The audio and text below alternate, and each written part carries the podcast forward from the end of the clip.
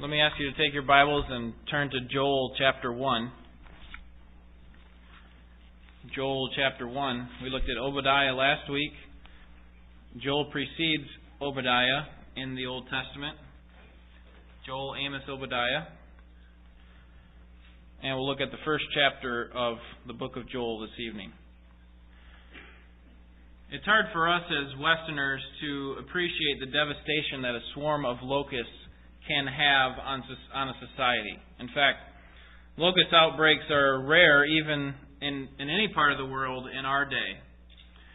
And that is partially due to international agencies who constantly are watching over these locust outbreaks. They have agencies that use this satellite reconnaissance, and once they see, somehow they figure out where these um, these eggs are being laid, they're able to send over some powerful pesticides with uh, planes or, or whatever in order to to eliminate all of these swarms of locusts before they hatch. In eighteen eighty-nine, there was a swarm in the Middle East that was estimated to be twelve thousand square miles. twelve thousand square miles. One square mile of, of that locust outbreak was estimated to contain one hundred twenty million locusts, for a total of one point four trillion locusts. And we, we don't quite comprehend that, uh, seeing that, that amount of, of bugs coming toward us all at once. When a female locust lays her eggs, she deposits about three hundred egg pods containing seventy-five eggs in each, for a total of twenty-two thousand five hundred baby locusts at one time. And once the eggs are laid, they hatch within Uh, three to ten days. So it's no wonder that these locusts cause so much damage. Could you imagine, as a parent, trying to feed twenty-two thousand five hundred starving babies? And they are so mad they want they want food, so they'll go go and uh, tear whatever they need to apart. In eighteen eighty-one, to prevent a potential ar- outbreak, a group of people from Cyprus dug up uh, destroyed locust eggs. And the total weight of the eggs was one thousand three hundred tons, two point six million pounds. That's about half the weight of the space shuttle, our, our, our uh, Challenger space shuttle or whatever that, that we have going to space. That's how much area these things take up. And that's in the, their egg form. Once they become full grown, it would weigh a lot more, obviously. In nineteen eighty-eight, the civil war in Chad prevented international destruction of developing hatches of locusts. And as a result, this perilous swarm of locusts spread throughout North Africa, devastating some of the poorest nations and threatening part of Europe as well. And what we don't understand, because we haven't experienced it firsthand, is that locust plagues are are significant and, and have a significant effect on an economy. Scarcity of food, because the locusts have eaten up everything, results in people eating only enough to survive. And obviously when people are eating very little, their immune system weakens. And so when you have weakened immune system, you have the spread of disease. And as a result, you have disease-ridden people who, who are unable to trade with other countries and so on, because no one wants to trade with, with people who are all diseased. And as a result, it causes high inflation in the cost of food products. And, and even once the locusts die, they, they live for about one hundred thirteen days after they hatch. The, the spreading of typhus is, is inevitable. And so disease becomes even more rampant. And the result is widespread disease in both people and animals. And that's all because of these little grasshopper-like bugs that, that come and destroy all the vegetation in sight. And Joel, in his prophecy, speaks of a recent locust plague during their time that caused significant damage on Israel. And he used that plague, or that outbreak of locusts, as an illustration of the coming judgment of God. And and that's the judgment of the, that happens during the day of the Lord. We talked about that a little bit last week. We'll talk about it some more today. So let's read Joel chapter one, and then we'll discuss Uh, what he means, and then how we can apply it to our lives. The word of the Lord that came to Joel, the son of Pethuel. Hear this, O elders, and listen, all inhabitants of the land. Has anything like this happened in your days or in your father's days? Tell your sons about it, and let your sons tell their sons, and their sons the next generation. What the gnawing lo- locust has left, the swarming locust has eaten. And what the swarming locust has left, the creeping locust has eaten. And what the creeping locust has left, the stripping locust has eaten. Awake, drunkards, and weep, and wail, all you wine drinkers, on account of the sweet wine that is cut off from your mouth. For a nation has invaded my land, mighty and without number. Its teeth are the teeth of a lion, and it has fangs of a lioness. It has made my vine a waste and my fig tree splinters. It has stripped them bare and cast them away. Their branches have become white. Wail like a virgin girded with sackcloth for the bridegroom of her youth. The grain offering and the drink offering are cut off from the house of the Lord. The priests mourn, the ministers of the Lord. The field is ruined, the land mourns, for the grain is ruined. The new wine dries up, fresh oil fails. Be ashamed, O farmers, wail, O vine dressers, for the wheat and the barley, because the harvest of the field is destroyed. The vine dries up, and the fig tree fails, the pomegranate, the palm also, and the apple tree. All the trees of the field dry up, indeed rejoicing dries up from the sons of men. Gird yourself with sackcloth and lament, O priests. Wail, O ministers of the altar. Come, spend the night in sackcloth, O ministers of my God, for the grain offering and the drink offering are withheld from the house of your God. Consecrate a fast, proclaim a solemn assembly, gather the elders and all the inhabitants of the land to the house of the Lord your God, and cry out to the Lord. Alas for the day, for the day of the Lord is near, and it will come as destruction from the Almighty. Has not food been cut off before our eyes, gladness and joy from the house of our God? The seeds shrivel under their clods. The storehouses are desolate. The barns are tor- torn down, for the grain is dried up. How the beasts groan. The herds of cattle wander aimlessly because there is no pasture for them. Even the flocks of sheep suffer. To you, O Lord, I cry, for fire has devoured the pastures of the wilderness, and the flame has burned up all the trees of the field. Even the beasts of the field pant for you, for the water brooks are dried up, and fire has devoured the pastures of the wilderness. Tonight we're going to see in this chapter of Joel that the Lord brings His people to repent through the devastation of these locusts. And He will bring uh, His people in that final day to, to repent as well, as a result of the day of the Lord. The first thing that we see in, in this passage is verses one through four, a call to attention. Joel talks about how God is getting their attention, and he, and he does it with, uh, he first introduces himself, introduces the situation in verse one himself, and then um, in verses two and three we see the uniqueness of this destruction. This was unique, a, a unique way in which God was judging His people. He says, "Hear this, O elders, and listen, all inhabitants of the land. Has anything like this happened in your days or in your father's days? Tell your sons about it, and let your sons tell their sons, and their sons the next generation." As far as judgment was concerned on the people of Israel themselves, no plague was ever this significant on them. Now, certainly there was the plague in, in Egypt when God brought the locusts Uh, to Pharaoh and the people of Egypt when they were holding Israel in captivity. But never had God done it this significantly on His own people. And Joel says, has there ever been a day like this in your the time that you've been alive? How about in your father's day? Has there ever been a time in which God has judged, judged you so significantly, so severely? And the uniqueness of this day is so significant that it would be talked about for future generations. That's why in verse three he says, "Tell your sons about it, and let your sons tell their sons, and their sons the next generation." The, ne- the necessity of teaching this truth that God is a God who hates sin and will judge sin was to be taught to their sons, to their sons, to their sons, and then those sons to the next generation. The point is, is that it should be passed on for future generations. That people should know that God is holy and that He demands payment for sin. We see the scope of the, the destruction in verse four. What the gnawing locust has left, the swarming locust has eaten. And what the swarming locust has left, the creeping locust has eaten.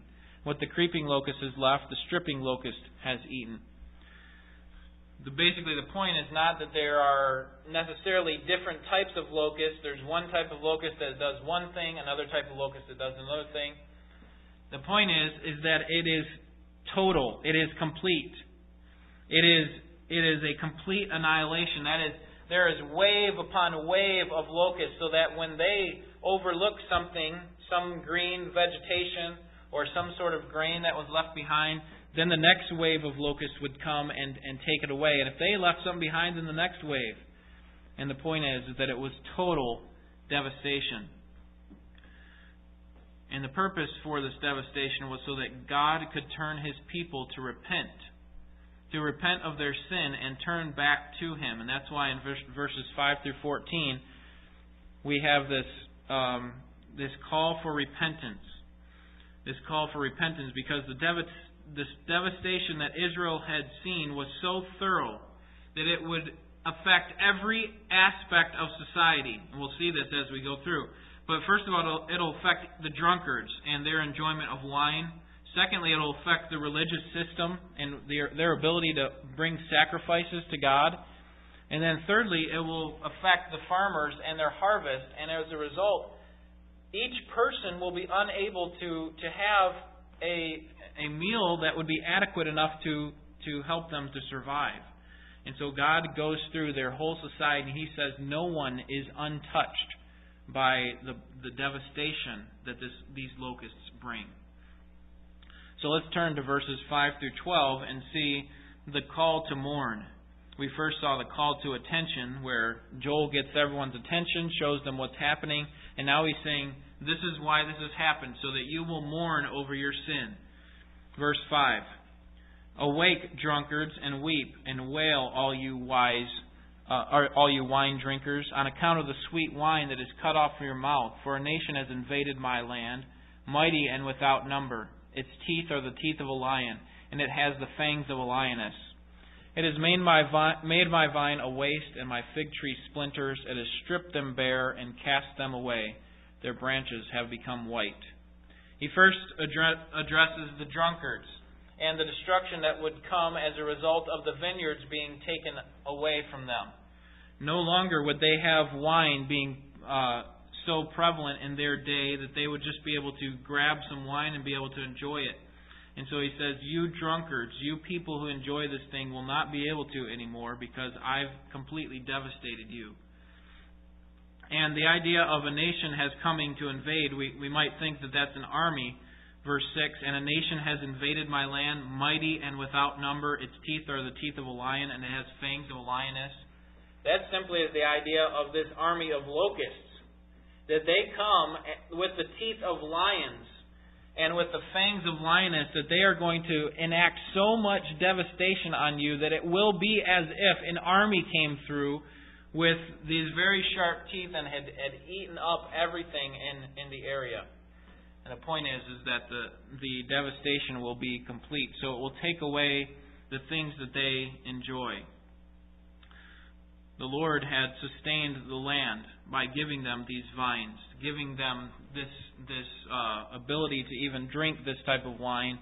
And the vine was a symbol of a land of paradise. You remember, if you go back to the Garden of Eden, it was filled with all sorts of, of beautiful vegetation and all these things that provided for their sustenance and enjoyment even, and God was taking that away. What, the point is that, that vegetation is a sign of God's blessing on them, particularly in their day when they're heavy agricultural. They're a heavy agricultural society, and And in addition to the vine and the, the vegetation that we see in the Garden of Eden, we also see it in the land of Canaan, where Israel came in and they were to enjoy all of the prosperity that came not as a result of their own planting, not of, as a result of their own ingenuity, but as a result of what other people had done before them. Basically, God had provided that for them, and He was showing them that it was a land of blessing because it had all this vegetation. It was a land flowing, as we saw in Joshua, with milk and honey. What became a symbol of divine blessing has now become a symbol of divine judgment, that God was enacting judgment on His people. But it wasn't only the drunkards who were affected, it was also the entire nation and their ability to worship, verses eight through ten. Joel says, "Wail like a virgin girded with sackcloth for the bridegroom of her youth. The grain offering and the drink offering are cut off from the house of the Lord. The priests mourn, the ministers of the Lord. The field is ruined, the land mourns, for the grain is ruined. The new vi- the new wine dries up. Fresh oil fails." In verses eight through ten, the, the destruction of crops would end up paralyzing the religious system, which was based on the sacrificial routine. So it wasn't just that they, they were unable to drink wine anymore. Now they were going to be affected. The priests were going to be affected because they received part of their living, part of their uh, livelihood from the sacrificial system. Remember, the priests, that was their job. And so a portion of what was sacrificed was given to them to eat and, uh, and, and to use for their own uh, well-being. But now, because all of this, these grain offerings would not be able to be brought to them, their their uh, ability to thrive was going to be hindered. And so Joel says, "Wail," verse eight, "like a virgin girded with sackcloth." This uh, this word that's used for virgin here um, is used for a, a woman with a husband. Um, although we, we think of the idea of virgin as never having any sort of of relationship with a man, it's actually uh, a virgin, a person who in fact was um, that way, but she she was betrothed to be married, similar to Mary and Joseph, you remember from Matthew chapter one. And what's happening here is is Joel's using the illustration. He's saying, just like a virgin would, would wail and, and grieve over the loss of her bridegroom, so you are going to wail and grieve over the loss of, of all these things that, that have, have been prepared for you. Weddings in that day were a time of multicolored garments, but those would be replaced, notice in verse eight, "Wail like a virgin girded with sackcloth," something that was associated with death and with mourning. Instead of her going to her wedding day with all these beautiful garments and a time of rejoicing, it's now replaced with sackcloth and grieving and and um, and weeping. And it was the the fact that that Israel, you can see the, the, the relationship here, the virgin and the bridegroom is is Israel and God. The, the, it's not that God had died and Israel is mourning because God had died. It is that God had removed Himself from them. He had removed His blessing from them, and as a result, they were going to weep and wail, and they were going to mourn over it because they had uh, they had not fulfilled their covenant to God. And so this was an appropriate term for Israel, that, that Israel was the bride of, of God, since as a nation she had a covenant, a covenant relationship with God. And because she, Israel, did not fulfill their end of the covenant, God had to bring judgment upon them. In verse nine, we see that the religious system is cut off, that the priests mourn because part of their food and income was a part, what came from the offerings. And then in verse ten, we see that the fields are completely devastated, that the locusts had come in and, and just completely torn it apart. So it affects the drunkards, verses five through seven. It, it affects the nation, particularly the sacrificial system in verses eight through ten, but it also affects every single person in society. Verses eleven and twelve, we see that it affects the farmers and the vine dressers. "Be ashamed, O farmers, wail, O vine dressers, for the wheat and the barley, because the harvest of the field is destroyed. The vine dries up and the fig tree fails, the pomegranate, the palm also, and the apple tree. The trees of the field dry up. Indeed, rejoicing dries up from the sons of men." The reason that he lists all these different types of vegetation or trees in verse twelve, he says the vine dries up, the fig tree, the pomegranate, the palm, the apple tree, all the trees of the field. He's basically showing like he had in in the situation with um, with the, the locusts coming through, that it was going to be complete and total annihilation. It was going to be complete dev- devastation, that, that all of the food sources that they had were going to be dried up. And like the vegetation we see in verse twelve, their rejoicing would dry up as well. You see, the locusts were so significant, they were, they were so great in their destruction that verse twelve, the end says, "Indeed, rejoicing dries up from the sons of men." So the locusts were able to take out all the vegetation, all their food sources, but they were also able to take away the joy of the people of that land, which we wouldn't really attribute to locusts generally, but that's what Joel tells us, that the, that the rejoicing ends up drying up as well.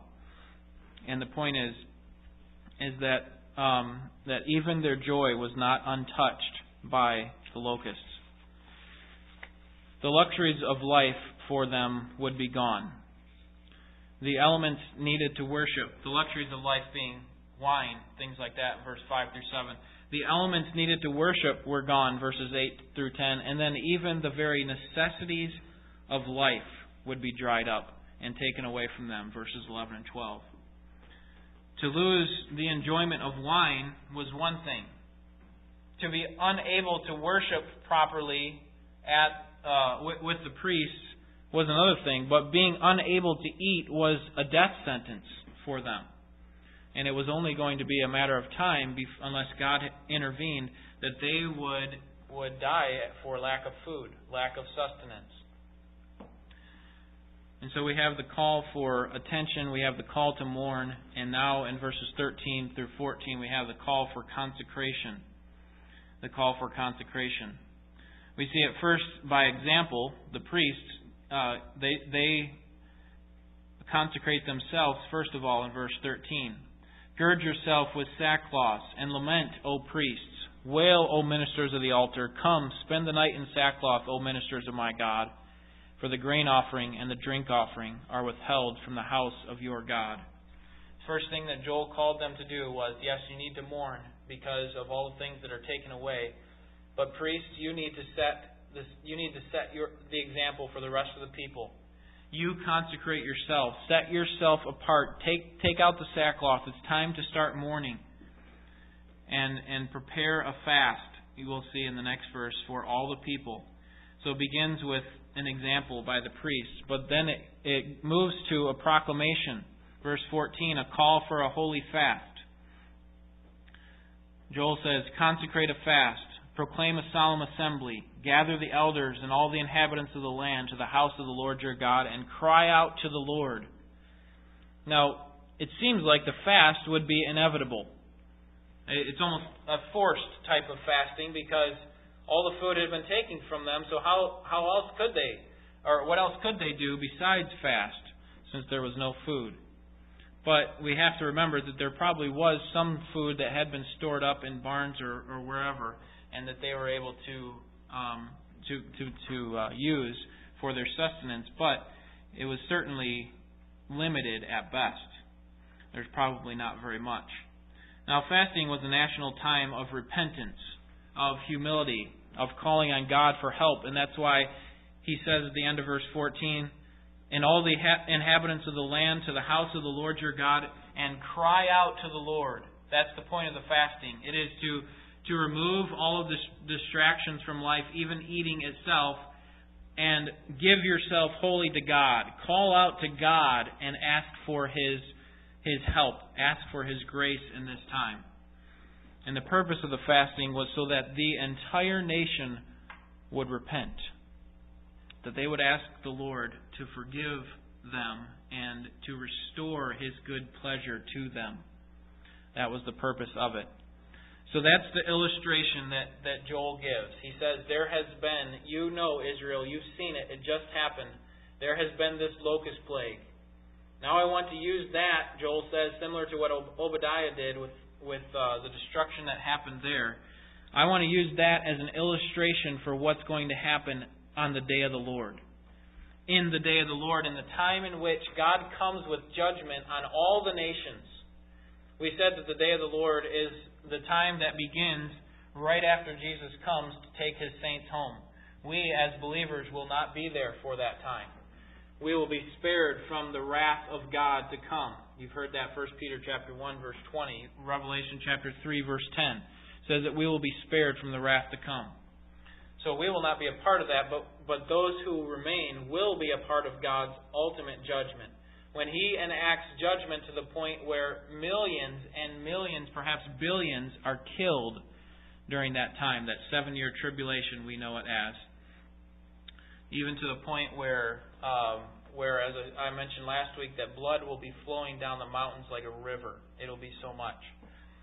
And, and God's judgment will be severe at that time. So what Joel is doing here is he's saying, you see this judgment that, that God has shown to you with regard to the locusts on your individual nation? God will do this on all the nations who reject Him one day, in the day of the Lord. And that's why he turns, Joel turns to... Um, to show them what he is ultimately talking about in this book. And that is that the day of the Lord is near, and that the response of all people is to repent. Look at verse fifteen. Alas for the day, for the day of the Lord is near, and it will come as destruction from the Almighty. Has not food been cut off from before our eyes, gladness and joy from the house of our God?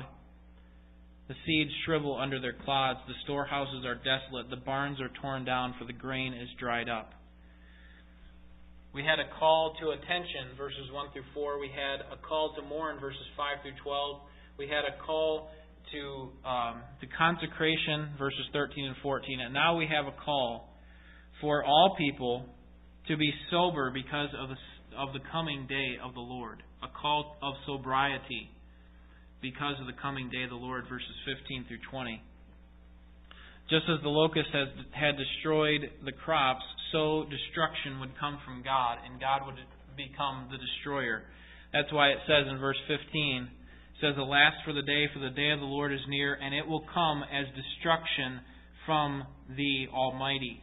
Or we could say that the word there is actually destruction, the, the destroyer, excuse me. And it will become, it will come as destruction from the destroyer. Joel, Joel um, piggybacks these two terms to show the, the complete and utter devastation that will come as a result of God's judging hand.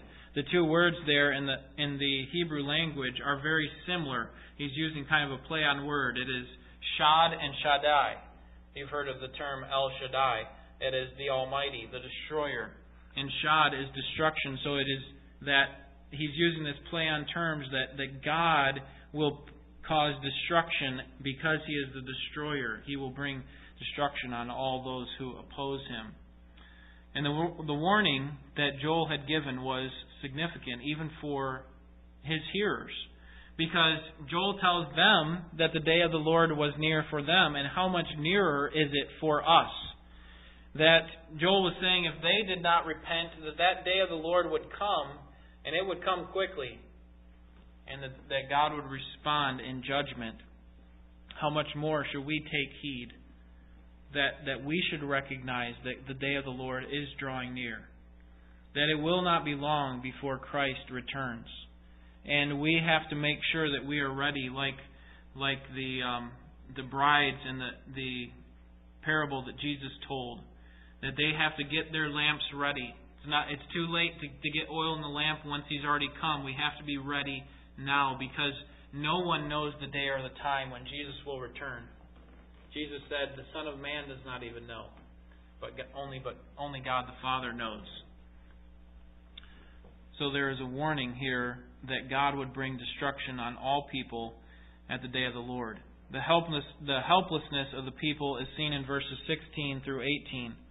That there would be a famine and a drought as a result. And Joel is basically going back to his day. He's talking about what happens as a result of this locust plague. And he's saying, you see this famine and drought that will result from all these locusts destroying all these things? How much more devastating will the day of the Lord be? Verse eighteen says, How the beasts groan, the herds of cattle wander aimlessly because there is no pasture for them. Even the flocks of sheep suffer. There would be both a famine, verses sixteen and seventeen, and a drought. The drought would result in weakened herd and herds and flocks. so that the animals were even suffering as a result of this locust outbreak. The sheep are typically the last animals to suffer because they are uh, animals that go and dig into the grass roots. They're able to get down low and, and dig in the dirt and able to get some sort of, of food source from the roots of the grass. But Joel is saying that, that this would be so devastating, verse eighteen, that even they would suffer. At the end it says, even the flocks of sheep will suffer. That's how devastating it will be. And then verses nineteen through twenty, we see the widespread drought is like, likened to a destructive fire. He says, "To you, O Lord, I cry, for fire has devoured the pastures of the wilderness, and the flame has burned up all the trees of the field. Even the beasts of the field pant for you, for the water brooks are dried up, and fire has devoured the pastures of the wilderness." Joel says, see, not only are the priests going to set an example, I'm going to set an example for you, Israel. And that's why he begins verse nineteen with, "To you, O Lord, I cry." I am not I am not free from, from repenting of what I have done either. I am not free from sin. I have to turn to God just as you do. And so he sets the example. And and uh, he expected the the people to follow his example. So what can we learn from Joel chapter one this evening? What is it that we can learn? First of all, God calls everyone, every man, everywhere to repent. As I said last week, God hates sin. And that's why He has planned for this ultimate destruction. For this destruction of people who reject Him. That's why He's planned for a place called hell, where people will be punished forever for the sin that they've committed. And so we, we ought to um, we ought to repent. First of all, look to ourselves before we look to, to lead other people away from repentance. But look to ourselves. Have we repented of our sin? This is not just an external lip service. Oh God, I, I repent of my sins. No. It is something that grips our heart. It is done in sincerity. And and God is calling for torn hearts, not just torn garments. He's not expecting us to, like in that day when they mourned, they tore their garments and showed how much they hated themselves. The idea was they tore them, so they tore their garments so that they could have a bare chest and beat their chest because they felt so badly about their sin. And God's saying, I don't want just torn garments. I want torn hearts. I want hearts that have been affected by what this means. And so sometimes we don't recognize that until complete devastation happens. All creation suffers because of human sin. Even the wild animals cry out. We saw in verse twenty, or excuse me, verse eighteen. Even the wild animals cry out. And the point that Joel is making there in verse eighteen is that if they recognize that that their Creator is what is what they need to turn to, then how much more should we recognize that we need to turn to our Creator? That that the bleating of the sheep, the sounds that these animals make in, in crying out for food, for, for a source of help, should call us to repent as well. I mean, how hard-hearted are we when animals turn to God for their for their needs and we don't even do that? That was the point that, that Joel was making. That The, the beasts urgently require their food and drink, and they are actually setting an example for Judah and Israel and even us, that even we should turn to God. We should not be so hard-hearted. Even the dumbest of animals, the sheep, recognizes God's judgment and responds by crying out to Him. Could not Israel, and by comparison, we do the same thing? Could not we turn to God in repentance for our sins? The herds groan, the flocks groan, and Joel is saying, but you remain stiff-necked and confounded. What will it take for you to turn to God? So God calls for all men everywhere to repent. That's the first thing that we can learn. Secondly, there is hope. There is hope. We've been talking about destruction and devastation that happens, and certainly it is disheartening to us, but there is hope. Look at chapter two, verses twelve through fourteen.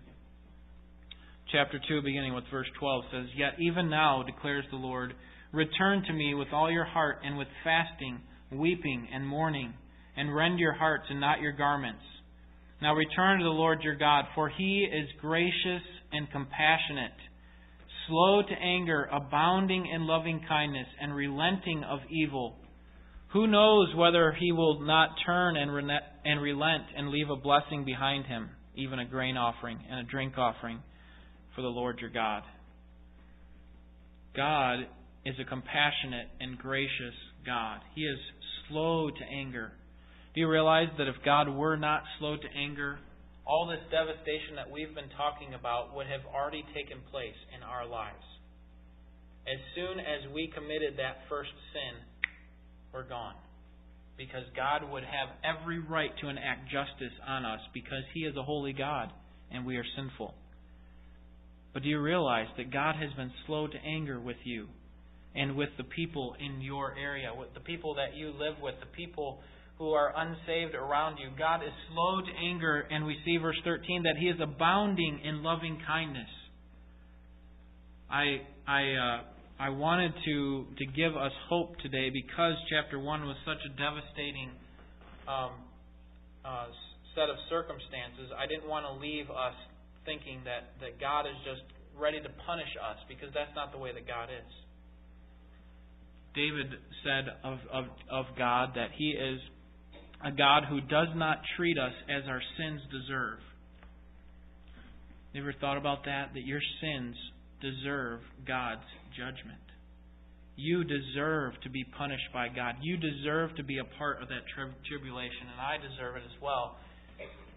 But because of God's grace, because of His mercy, He has spared you. He has provided for you a way of escape, not only from the wrath to come, but from ultimate judgment that will happen in, in an eternal hell. He has provided that for you. And how can we not turn to Him with great hope that He is a great and loving God, slow to anger and abounding in love to all those who call on Him and repent of their sins. So first, God calls every man everywhere to repent. Secondly, there is hope. Thirdly, the Lord is faithful to His promises. The Lord is faithful to His promises. Let me have you look at verse twenty-three of chapter two. Chapter two, verse twenty-three. "So rejoice, O sons of Zion, and be glad in the Lord your God, for He has given you the early rain for your vindication. He has poured down for you the rain, the early and latter rain as before. The threshing floors will be full of grain, and the vats will overflow with new wine and oil. Then I will make up to you for the years that the swarming locust has eaten, the creeping locust, the stripping locust, and the gnawing locust. My great army which I sent among you, you will have plenty to eat and be satisfied, and praise the name of the Lord your God, who has dealt wondrously with you. Then my people will never be put to shame." Look at chapter three, verse one. "For behold, in those days and at that time, when I restore the fortunes of Judah and Jerusalem, I will gather all the nations and bring them down to the valley of Jehoshaphat, and I will enter into judgment with them there on behalf of my people and my inheritance Israel, whom they have scattered among the nations, and they have divided up my land." The Lord provides hope because He is faithful to His promises. He says, "It doesn't have to end this way, Israel. When you repent, I will I will turn your circumstances around. I will restore to you all the things that have been taken away. And you will enjoy all these things that the locust, he calls it in verse twenty-five of chapter two, my great army. I will restore all those things to you so that you will have plenty of food. You will have plenty of, of animals to be able to sacrifice, of grain offerings. You will also have plenty of pleasures in this world, similar to what the drunkards had with the wine. And that is because the Lord is faithful to His promise. Same sort of promises are true for us. That God, yes, will bring judgment on all those who oppose Him. But we have a promise in Revelation chapter three, verse ten, that God will keep us from that day of judgment. Let me have you turn there, because I do want you to see it. I've mentioned that a couple times, but I don't want to take for granted that we, we all understand that clearly. So let's just look at that for ourselves, and then I want to give you one more thing that we can learn from this first chapter of Joel, and then we'll we'll be done. Revelation chapter three. This is the angel um, speaking to the seven churches, you remember, here at the beginning of Revelation. And this is to the church at Philadelphia. Let's begin reading with verse eight. He says, I know your deeds. Behold, I have put before you an open door which no one can shut, because you have a little power and have kept my word and have not denied my name. Behold, I will cause those of the synagogue of Satan who say that they are Jews and are not, but lie. I will make them come and bow down at your feet and make them know that I have loved you. Because you have kept the word of my perseverance, I also will keep you from the hour of testing, that hour which is about to come upon the whole world to test those who dwell on the earth. The angel of the church is talking specifically here to the church at Philadelphia. But at the beginning of Revelation, before the angel talks to all these churches, he says, what I say to you, I say to all the churches. That is, it's not just this church that I'm specifically talking about that will be saved from the day of judgment. It will be all the churches of Christ. Um, look at verse thirteen of chapter three. You'll see this. It says, he who has an ear, let him hear what the Spirit says to the churches. So he, he, he broadens it to more than just this church, just these seven churches. He broadens it to all who have ears. That is, all the people who have turned in faith to Christ. And so verse ten, it says that I also will keep you from the hour of testing, that hour which is about to come upon the whole world to test those who dwell on the earth. That time of testing, that hour of testing, is actually a very long hour. It is seven years. That is the seven-year tribulation that God will keep us from. So we have a promise from God, just like Israel had a promise from God through their, through His servant Joel, that we will be kept from this, this day of the Lord, this the testing portion of the day of the Lord. And as I said last week, the day of the Lord does not end after the judgment ends, at the end of the seven years. Immediately after that, you have the Battle of Armageddon. Satan will be bound for a thousand years. And during that thousand years, Christ comes to this earth to reign as king, to set up his throne as king. We will be a part of that. That whole period, from the time in which Jesus Christ comes back, all the way till the end of the thousand year reign, that is what the Scriptures refer to when it says, the day of the Lord. That is going to be that, that period of time. And what a day that will be for those who have repented of their sins. We can look forward to that with great anticipation. So, God calls all men everywhere to repent. There is hope, and the Lord is faithful to His promises. Next week, we're going to uh, see that the Lord desires to live among His people. I won't get into that in detail this week, but, but think of it. That God, the God of the universe, Would, could be anywhere or doing anything, and yet His desire is to be among His people. A people who are sinful and who were at one time opposed to them. I mean, think of your enemies. Would you like to be living among your enemies right now? And yet God is, is living among, He wants to live among His own enemies. I guess you could say His former enemies is what we are because of Jesus Christ. And we can look forward to that with anticipation and with great hope. And I hope you'll be here next week as we talk about uh, the fact that God is a personal God, that He desires to have a relationship with us. And He does not just provide a way of escape for us and then go off into a corner and let us deal with it. He desires to have a relationship with us. So we'll talk about that next week. Let's bow together for prayer. Our Father and our God, we are amazed at your grace. The more we understand the weight and the severity of our sin, the more we appreciate and love your grace. We cannot ever repay what you've done for us. There was nothing in us that you saw that was good, all of our righteousnesses, everything that we wanted to do that was good, to you was filthy rags, because we had hearts of evil. We desired nothing but ourselves. And yet you looked upon us, although we were your enemies, and you chose to spare us, to shower your grace upon us. Not because we are better than any of these unbelievers that we live near.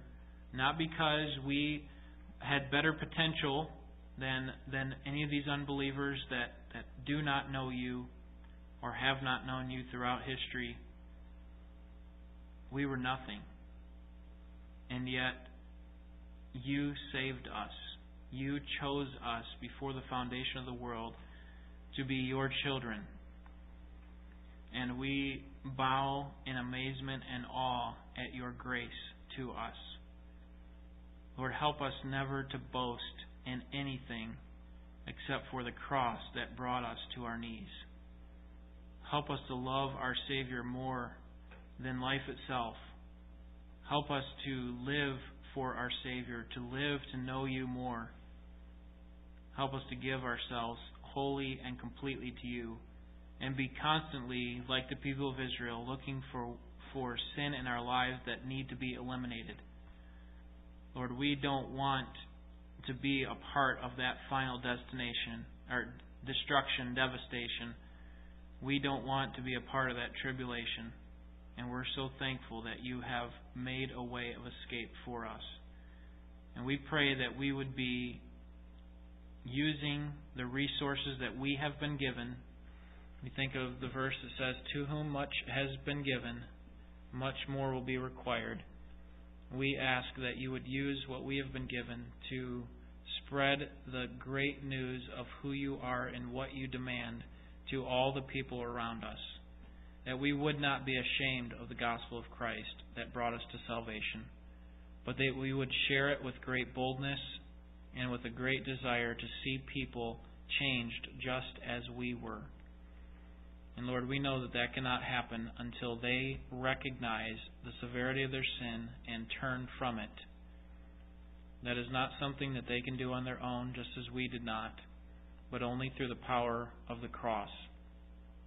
We look to you to give us the grace, and we pray that you would help us this week as we consider these truths and what they mean for our lives. We pray this in Jesus' name. Amen.